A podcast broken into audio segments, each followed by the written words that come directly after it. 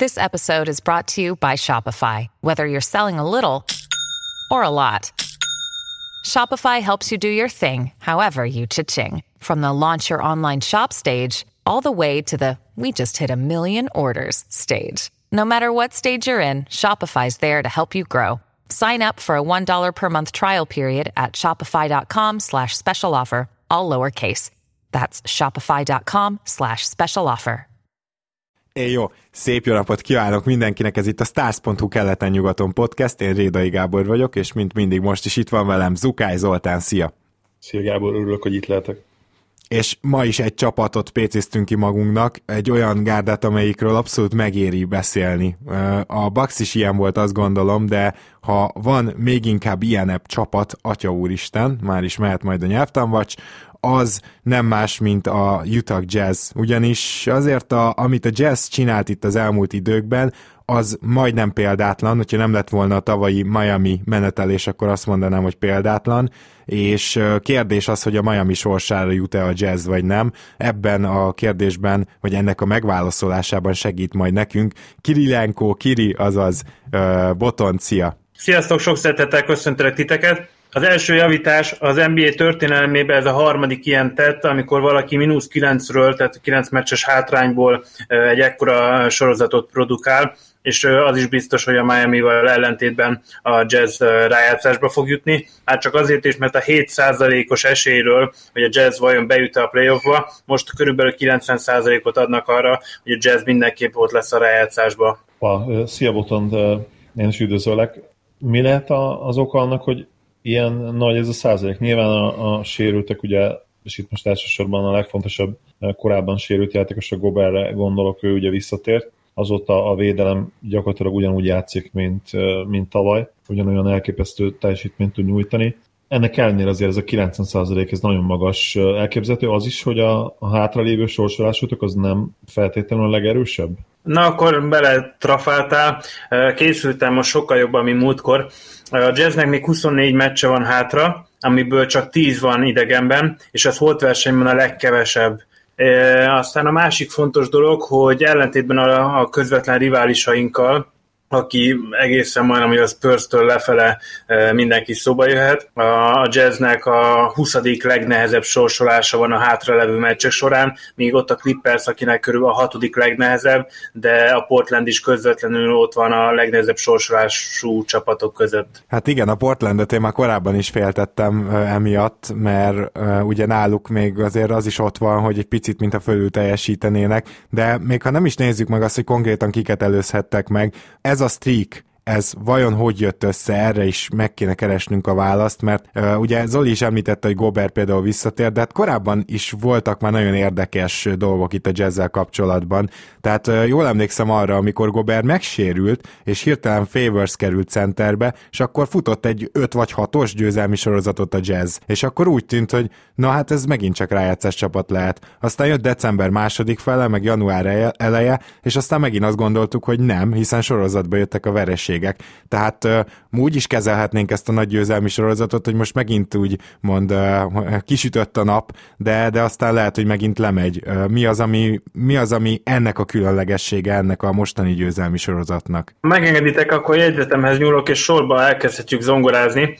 Az egyik legfontosabb, hogy a jazzben játszik, az utóbbi két év top 5-ben szóba kerülő legjobb három pontos dobó, Joe Ingles, akit nem mondanánk nehéz tűz tizednek, de mégis az. Nincs annyi tripla kísérete, mint bármelyik Houstoninak, vagy csak a leg, legkisebb cserének is, viszont nagyon-nagyon hatékony, és a jazzben ez a jellemző, hogy, hogy volt olyan meccs, amikor néztem, hogy a Mitchell nem játszott, 120 pontot dobott a jazz, és mondom, de ki dobta? Tehát, hogy, hogy néztem, hogy a legtöbb pontot, az 15 pontot szerzett valamelyik játék, és mondom, hogy csinálják? Tehát, hogy, hogy engem is meg, meg, meglepett egyéb iránt ez a teljesítmény, és uh, aztán Joe Ingles még azt is is hozzátéve, hogy idén már kétszer zsákolt is, hoppá, és hoppá. rövid, rövid sztori hozzá, hogy uh, volt egy uh, szurkoló, aki így uh, picit így hekkelte, meg piszkálta a Joe ingles és mondta, hogy hát nem vagy te olyan jó dobó, és fogta, és a Joe Ingles 16 uh, triplát bedobott zsinórba, és közben még ment is a trash a részéről. Nagyon, nagyon elemében van most,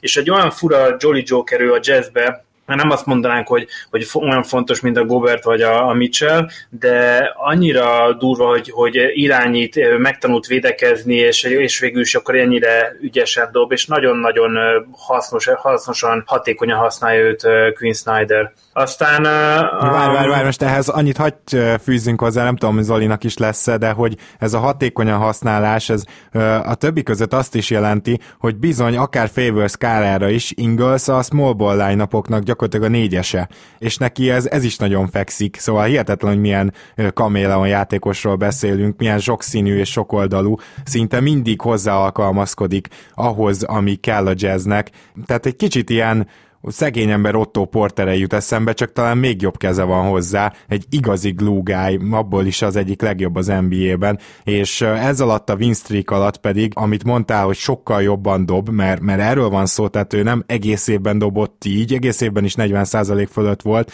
de most ebben a win streakben azt hiszem bőven 50 fölött van, tehát gyakorlatilag a, arról beszélhetünk, hogy ő neki a felemelkedése az valóban párhuzamos ezzel a bizonyos rannal.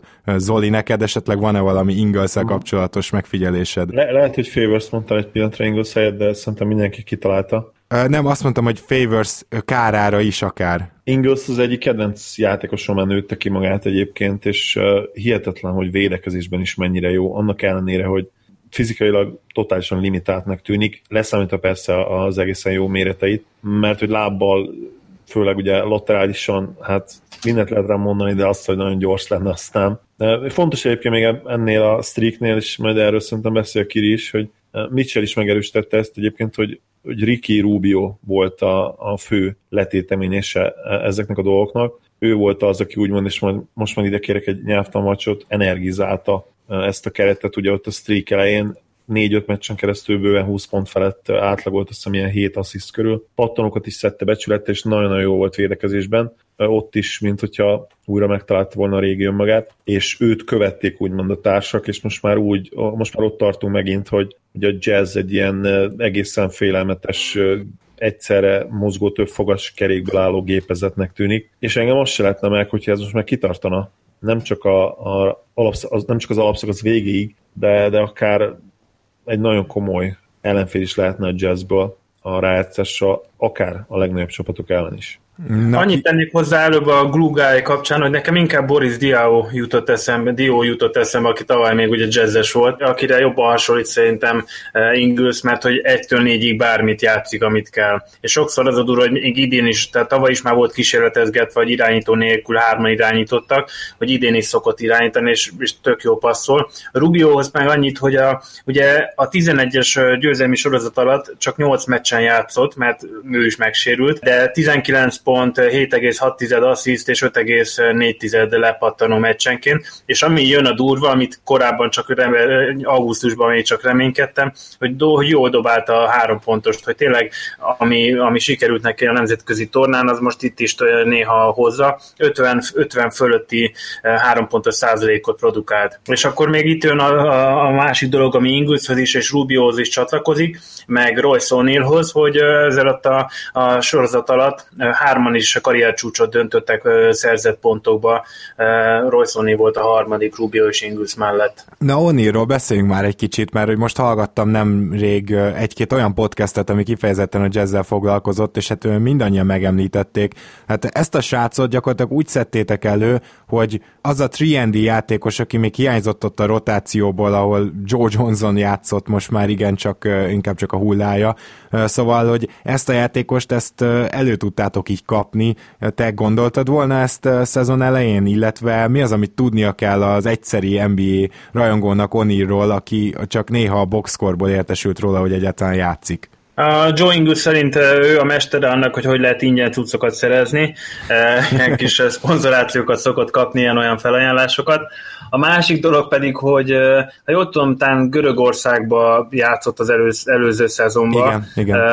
és nem volt ott se egy ilyen nagyon meghatározó játékos. A Jazz továbbra is megerősíti azt, hogy jól tud így ollózni játékosokat, tehát hogy a scouting team a nemzetközi is, illetve a draft is erősnek számít. Vannak mellényúlások, mint minden NBA csapatnál, de összességében mégis ez egy, ez egy jó tímet méltat, hogy, hogy, hogy őt is előszedték. Hát meg egy jó egyzőt. Azt meghiszem. A jazznek a, a sorozatához még annyit, hogy, hogy ugye Tebo Száfolózsa is kitölt sajnos. Ő volt az, aki segített egy picit a, abban a nehezebb időszakban, amikor nem jöttek a győzelmek, amikor tényleg olyan sokan kidőltek. Hood is, Mitchell is többször hiányzott, Gobert nem volt még, és akkor emellett néha még a Favors is volt, és megjegyzem, ott én is azt hittem, hogy őt például el fogják cserélni. Nem cserélték, én nem is bánom, és nem tudom, tudjátok-e, nem nagyon írták a magyar oldalakon, de volt olyan alkalom, hogy csak hogy lássuk, hogy az erős, erős csapat ez mennyire tényleg erős és mélyíti az egészet. Gobert oda ment a, a Queen Snyderhez, és azt mondta, hogy, hogy inkább ő hagyjon le, és a, a Favors menjen vissza, mert sokkal jobbak vagyunk vele, kell a csapatnak ez a győzelem. Ennyire a győzelem számít neki is, hogy, tényleg hagyta a társát maga helyett a pályán, és külön kérvényezte ezt Quinn Snydernél. Ez a jazznek a belső forrása hozta le, hogy ezzel is mutassák, hogy itt most tényleg egy olyan kohézió van, ami kikezdhetetlen. Goberthez pedig annyi, hogy, de, hogy nem csak a formájához, nem csak visszatért, hanem a formáját is meglelte. 12-2 a jazz mióta ő visszatért és a, a sorozat alatt, a nagy sorozat alatt a legjobb védekező csapattá váltunk, 97,7 kapott ponttal, és hogy Rudi Gobert, hogyha nem kezd, vagy pedig nem játszik, akkor 59-119 a, a győzelem vereség mutató, ami 33 százalék akkor, hogyha mostanában ez volt. Viszont, ha játszik és kezdő, akkor 129-90, ami meg majdnem 59 százalékos győzelmi ráta. Nem kis különbség. Hogy, hogy érzed, Kiri? Meg lehet még az ötödik hely? Ugye ott van egy ilyen választóvonal, a, a Spurs és a, és a T-Wolves ugye 5, illetve 6 meccsen van jelen pillanatban előttetek, bár ugye ami a, a verességeket illeti, ott, ott nincs ekkora különbség, ugye a Timberwolves 25 verességgel áll, nektek pedig ugye 28 van jelen pillanatban. Ettől függetlenül azért azt gondolom, hogy azzal talán egyetértesz, hogy, hogy mind a kettő csapatot nem fogja tudni megelőzni. Tehát a leges-leges legjobb esetőség az ugye egy negyedik hely lenne, Viszont ami reálisabb, és még mindig nem feltétlenül valószínű az az ötödik hely, ugye azt is nehéz elképzelni, hogy, hogy most innentől kezdve végig száguldatok, és mondjuk a hátralévő meccsétek 90%-át megnyeritek. Azzal kapcsolatban én is teljes mértékben egyetértek, hogy meg lesz a playoff. Ugye, amit mondtál, hogy a schedule, illetve a forma azért az egy nagyon erős kombináció. Hol lehet tényleg a maximum? Ugye nagyon nehéz megtippelni, mert hát szépen összejött ott a, a nyugati fronton ez az 5 csapat. A maximum, az elmondom neked, a jazz, most a mai napon olvastam egy jazz szájtot, ahol a harmadik hely. Tehát, hogy matematikailag is van rá esély. Ami nagyon fontos a jazz esetében, hiába ez a 11-es győzelmi széria, még mindig tizedik helyen van a jazz. De ez azért, mert tényleg 19-28-ról kezdett föl, fölállni, és még jókor, tehát aki most kezd majd elébredezni, annak már késő lesz és a másik, hogy a jazznek az ellenfelének el kell kezdeni most már veszítenie, mert most mindenki menekül a Clippers és a jazz elől. Clippers ki fog pukkadni szerintem, nem, fog, nem fogna tudni olyan mértékben összeállni, én remélem is, a másik pedig, hogy a jazz meg tényleg hasít felfele. Egyéb iránt ide csatol szerintem, hogy kilenc oldal is ugye ilyen erős sorrendet, ezt a power, ranking, power rankinget így gyártja, és most a jazz a negyediktől a tizennegyedik helyig van. Ez ugye az alkalmi forma, vagy csak éppen az általánosságban, de, de mindenképp jó erővel számítanak ránk. Hát igen, én se tudnék most úgy felállítani egy jelenlegi erősorrendet, amiben ne lenne top 10-es csapat a jazz, ez kétségtelen.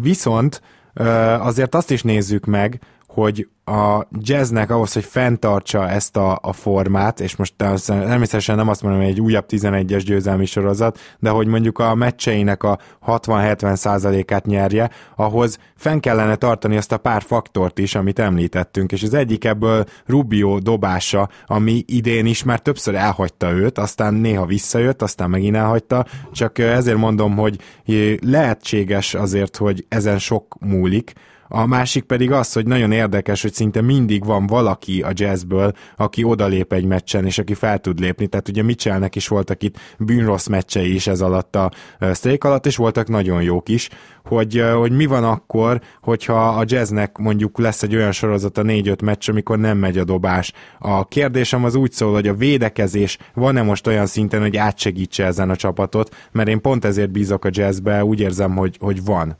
Egyértelmű, sokan írják, hogy, hogy szeretik Mitchell, meg nagyon jó tehetséges, és hozza a támadást, de a győzelmet a védekezés hozza. És a másik pedig, ami nagyon megcsapta a fülemet, hogy Donovan Mitchell és Rubio is lehet, hogy hoztak pocsik meccseket, viszont védekezésbe szétszették az ellenfelt. Annyi labdaszerzésbe hajszolták bele a, a, vendégcsapatokat, illetve a Jazz végre egy jó ideje visszafogta a labdaeladásait. Nagyon sokkal kevesebb turnoverük van. Erre most mutatott pont nem tudok, viszont a 11-es sorozat alatt Donovan Mitchell csak hatszor volt a Jazznek a legjobb pontszerzője. Ez is mutatja azt, hogy a Jazz most tényleg egy csapattá vált, és a maradék nem Rubioból állt, azt is hozzátenném már most és ami egy sokkoló dolog lesz, hogy van ez a true shooting percentage mutató, ezt ti tudjátok jobban kifejteni, de négyen is a jazzből 60 fölött állnak, 60 plusz százalékkal négyen, amiben nincs benne a Donovan Mitchell,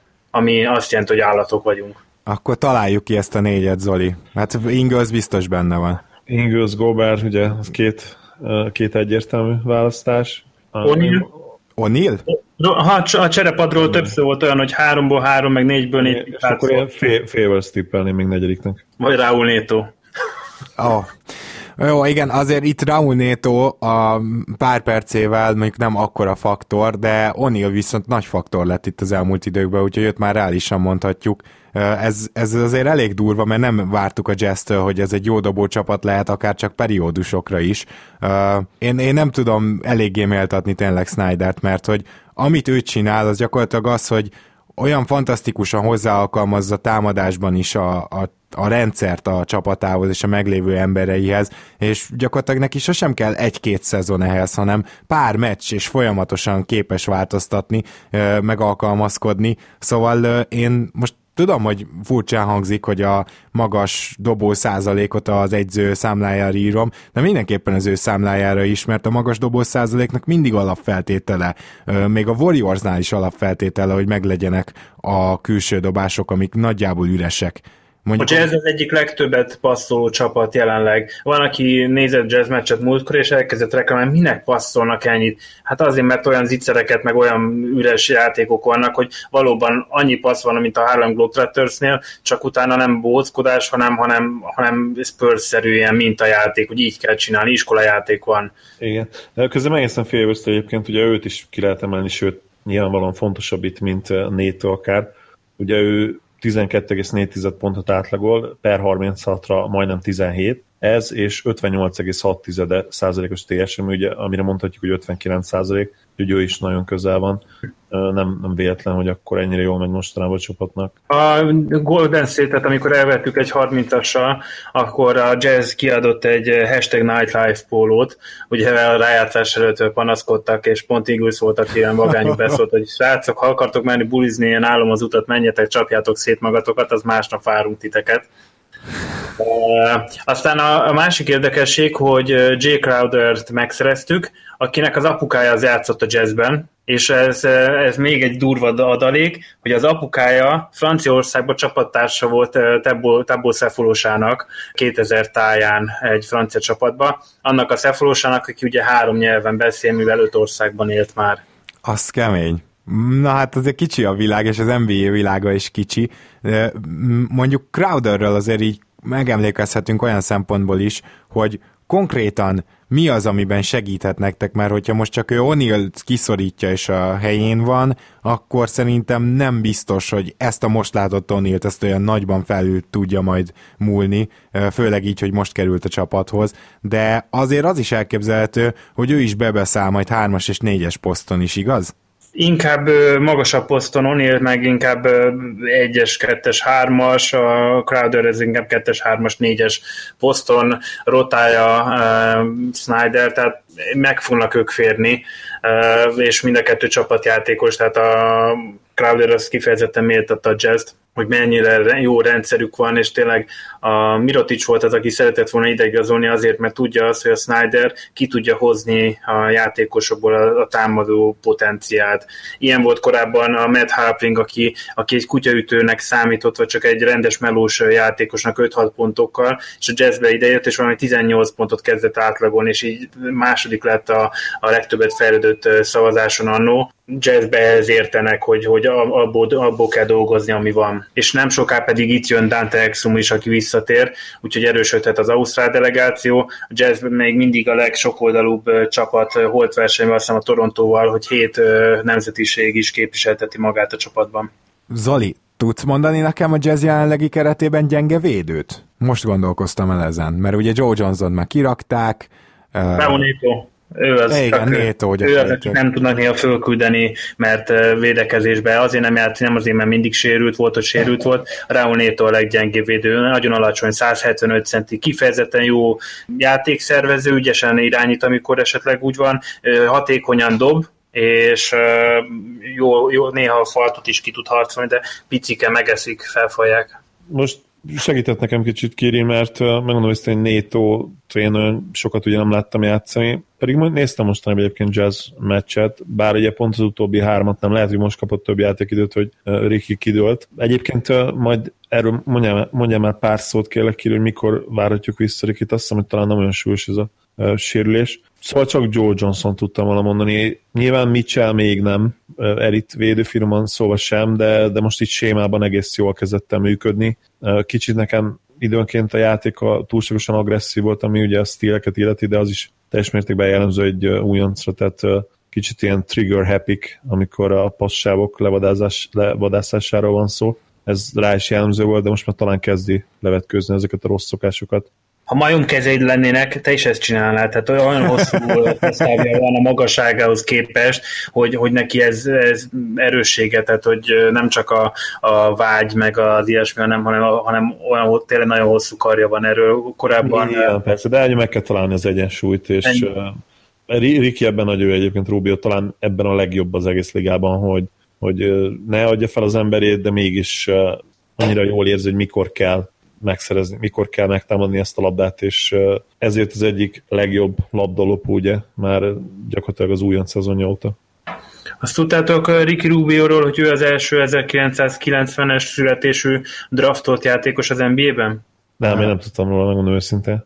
És az, hogy Donovan Mitchell baseball prospect volt korábban, most jelenleg az egyik az, hogy mennyit a zsákló versenyt, az, az, az, ezek az ügyességi versenyek, ezek nem sokat számítanak egy karrier vagy egy csapat sikerességében. Az viszont inkább, hogy, hogy jó ember is, tehát hogy ez a csapat kohézióz is nagyon sokat hozzájárul.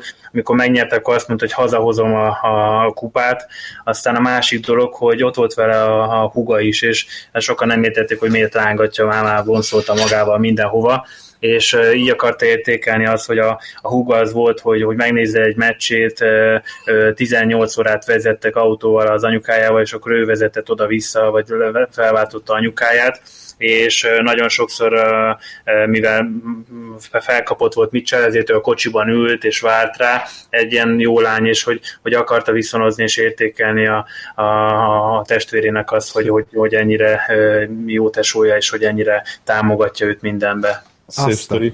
Egyébként eszembe jutott még, hogy uh, akkor lehet, hogy idén, ha már ugye érdekesség, hogy Riki volt a legelső 90-ben uh, született ledraftolt játékos, ugye ezek, ezen játékosok közül.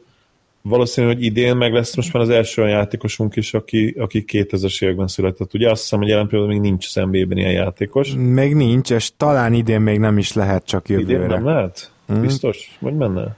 Doncsics? 99-es, nem? 99-es, lehet, hogy még 99-es. Ugye, mert ő 19 éves. Igen, vagy, vagy idén lesz, vagy jövőre, meglátjuk majd, de szerintem lehetséges már matematikailag, hogy idén legyen ilyen játékos.